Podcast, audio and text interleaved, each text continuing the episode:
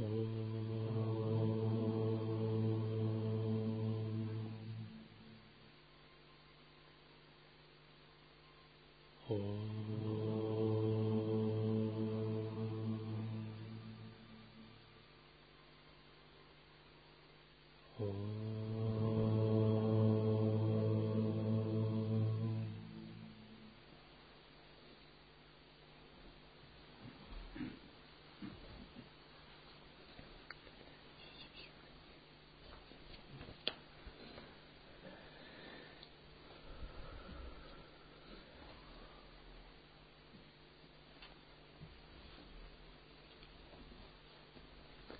Продолжение текста Шри Гуру Чаритра. История о воплощениях Дататрии. Воплощение Дататрии в образе Нарисимхи Сарасвати. Однажды Брамин Муни пришел в Айджанатх. Он простерся перед гуру с преданностью и сказал, «Освободи меня. Я не получил просветления, хотя и выполнял аскезу мой ум был очищен твоим даршаном. Гуру сказал, как ты можешь стать муни без гуру? Муни печально сказал, у меня был гуру, но он был очень груб со мной, и я оставался с ним очень долгое время, но это было бесполезно. Он разговаривал очень грубо, и я покинул его и пришел сюда. Услышав такие слова, Шигуру разгневался и сказал, «Ты сам себе причиняешь вред. Ты не принимаешь в расчет свои собственные ошибки и свое плохое поведение. Тот, кто обманывает гуру, не получит знания. Ты не получишь ни счастья теперь, ни освобождения в будущем, так, как ты покинул Парамгуру. Муни сказал, «О, Джагадгуру, как могу я, простой человек, знать о гуру? Как я могу служить ему? Будь так добр ко мне, расскажи». Тогда Шигуру рассказал ему следующую историю. Когда-то давно жил Риши по имени Даумья. У него было три ученика, которых звали Аруни, Байда и Упаманию. Риша учил их ведам.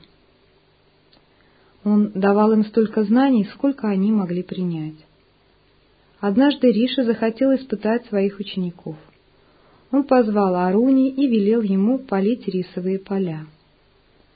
Когда Аруни пришел на поля, он увидел, что в канале мало воды, и она не может достичь растений. Он стал думать, э, что он может сделать, он попытался поместить большие камни в поток, чтобы поднять уровень воды. Но течение было сильно, и камни сносило. Он пробовал другие способы, но вода не достигала полей. Не найдя другого решения, он исполнил смарану гуру и Богу и бросился сам в поток, чтобы преградить путь потоку. Немедленно вода потекла через него и достигла рисовых полей. Поля зазеленили. Так как Аруни не вернулся к вечеру, Даумия Муни сам пошел на поля. И он был доволен, увидев а хорошо политые поля. Но он не увидел нигде Аруни и стал беспокоиться. Он позвал «Аруни, где ты? Иди быстро сюда!» Как только он услышал, что гуру зовет его, Аруни выбрался из воды и простерся перед гуру. Когда гуру узнал обо всем, что случилось, он был очень доволен Аруни и сказал, «Ты выполнил свою миссию. Сегодня ты превзошел все веды». С этими словами он благословил его, привел вашим и сказал, «Ты получил все знание. Теперь возвращайся к себе домой и наслаждайся, наслаждайся семейной жизнью. И будь счастлив. Здесь имеется в виду обучение в качестве брамачари для подготовки к жизни грехастха. Почему он сказал «наслаждайся семейной жизнью»? Потому что он не был монахом, это не был монашеский ашрам. согласно традиции Варнаша Мадхармы в Древней Индии, ребенок примерно в возрасте 7 лет отдавался в дом гуру для обучения, становясь брамачари. Там он изучал веды, грамматику, занимался служением, основы йоги, пураны, возможно, еще какие-то специальные дисциплины до достижения совершеннолетия. То есть это своего рода школа, начальная и средняя. После достижения совершеннолетия, согласно принципам Варнашам, он должен был стать грехастхой и выполнять семейные обязанности, продолжая практику ритуальное очищение, чтение вет и прочее. Наконец, когда он достигал возраста за 50, зрелого возраста, он должен был стать ванапрастха, то есть удалившимся от дел. Он к этому времени женил детей, а, у него было стабильное положение, и он мог оставить свою жену, зная, что ее обеспечат. И он просто удалялся от дел и становился как бы отшельником на дому. Он где-то селился рядом или в соседнем помещении с домом и начинал практиковать джапу, медитацию, чтение текстов. А жена приносила ему просад, как бы в ретрит. И такие отшельники ванапрастхи имели разные категории, как бы Кутичака, Бахудака и Паривраджакачарья. Наконец, когда он прошел как бы стадию очищения вашими ванапрастха и подготовил себя к жизни саньясы, это уже ближе к 70 годам, согласно, согласно Варнаша Мидхарме, он должен был как бы полностью удалиться от мира, принять статус саньяси, как бы умереть для этого мира – забыв про дом, про жену и детей, стать нищим странствующим аскетом и путешествовать, получив инициацию, согласно правилам ордена Саньясы того времени. А когда же его жизнь уже приближалась полностью к концу, он должен был непрерывно странствовать, взяв направление на север. И в таком странстве как бы он оставлял тело. Такой обычно был традиционный путь саньяси. Хотя были различные школы саньясы. И некоторые выбирали хима самадхи, то есть они уходили в горы, в Гималаи, чтобы там оставить тело в самадхи. Некоторые выбирали ганга самадхи, то есть они входили в самадхи в ганге, погрузившись под воду. Но в любом случае принцип саньяси означал полное оставление всех привязанностей этого мира. Другие саньяси жили как монастыре при матхах, ашрамах, при монастырях. Начинающие были как обычные саньяси-послушники, похожие на наших послушников, монахов а те, кто уже достиг определенной реализации, именовались саньяси аватхуты, живущие в монастырях и ашрамах. Они были или служителями при храмах, или отшельничали в близлежащих пещерах при монастырях.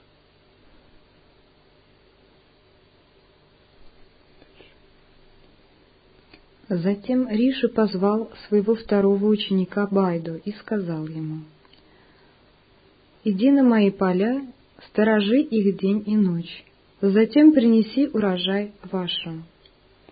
Байда пошел на поля и сторожил их день и ночь. Через какое-то время урожай был готов. Он вернулся вашим и спросил гуру, как доставить урожай, гу... урожай. Гуру сказал — возьми повозку и буйвола. И тогда Байда взял повозку, нагрузил на нее весь урожай, запряг в нее буйвола. Но поклажа была столь тяжела, что буйвол не смог тянуть ее. Тогда Байда обвязал веревку вокруг собственной шеи и начал тянуть повозку. Веревка была подобна петле вокруг его шеи, и он начал испытывать сильную боль. Когда Дауми увидел с помощью внутреннего зрения, что Байда страдает, он пошел к нему, снял веревку с его шеи и сказал, «Ты получишь все ведическое, все ведическое знание». Он похвалил его и одарил дарами. Байда пошел домой с разрешения гуру. Даумья затем позвал третьего ученика Упаманию, который знал, как служить гуру, но был обжорой и поэтому не мог приобрести знания. Гуру сказал ему, «Води коров пастись каждый день». Ученик стал водить коров пастись, но он возвращался домой рано, потому что был голоден. Поэтому Дауми сказал ему, «Не возвращайся до вечера». Упоманию, почувствовав голод в полдень, пошел в Ашам Браминов, попросил еду и съел ее. Затем вернулся домой. Через некоторое время Риша спросил его, «Как это так, что ты выглядишь таким сильным, хотя постишься каждый день?» Тогда ученик рассказал ему все. Дауми сказал, «Как ты можешь есть без меня? С этого момента приноси подаяние Пхикшу, вашим, затем уводи коров в лес и приходи домой вечером». Как велел гуру, Упаманю начал приносить подаяние вашим. Но он почувствовал голод, поэтому он заходил за подаянием в нескольких домов и съедал эту пищу. Он стал еще сильнее, чем раньше. Наконец гуру спросил его, «Как это так, что ты становишься сильнее и сильнее день ото дня?»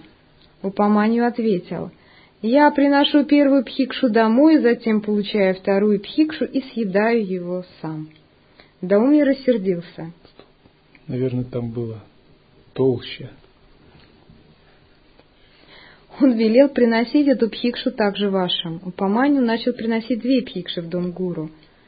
Но совершенно не грустил от того, что не ел еду из пхикши. Когда коровы кормили своих телят, часть молока проливалась мимо рта телят, и Упаманю пил его, утоляя свой голод. Гуру узнал об этом и сказал ему, «Если ты пьешь такие остатки молока, твой ум станет тупым». Поэтому на следующий день, когда он проголодался, он выпил молочный сок определенного сорта кактуса. Когда он пил его, сок попал ему в глаза, и он ослеп. Он не видел коров и упал в колодец. Так Упаманию не приходил домой долгое время. Дауми пошел в лес искать его. Когда он увидел бедственное положение ученика, он велел ему петь Ашвини мантру. Упование спел мантру и вернулся без зрения. Он выбрался из колодца, поклонился гуру, и гуру благословил его. Таким образом действует милость гуру. С благословения гуру каждый может получить все знание. Нарасинха Сарасвати сказал Муни, иди к своему гуру и служи ему. Брамин почувствовал раскаяние и сказал, «Я причинил боль моему гуру. Как можно восстановить мир в его уме? Я виноват я закончу свою жизнь. Гуру был доволен такими словами раскаяния и сказал, «Твое раскаяние смыло твои грехи. Зафиксируй свой ум на Гуру, концентрируйся на нем». Он возложил руку ему на голову в знак покровительства и благословил его. Так Брамин получил все знания, свободу и просветление.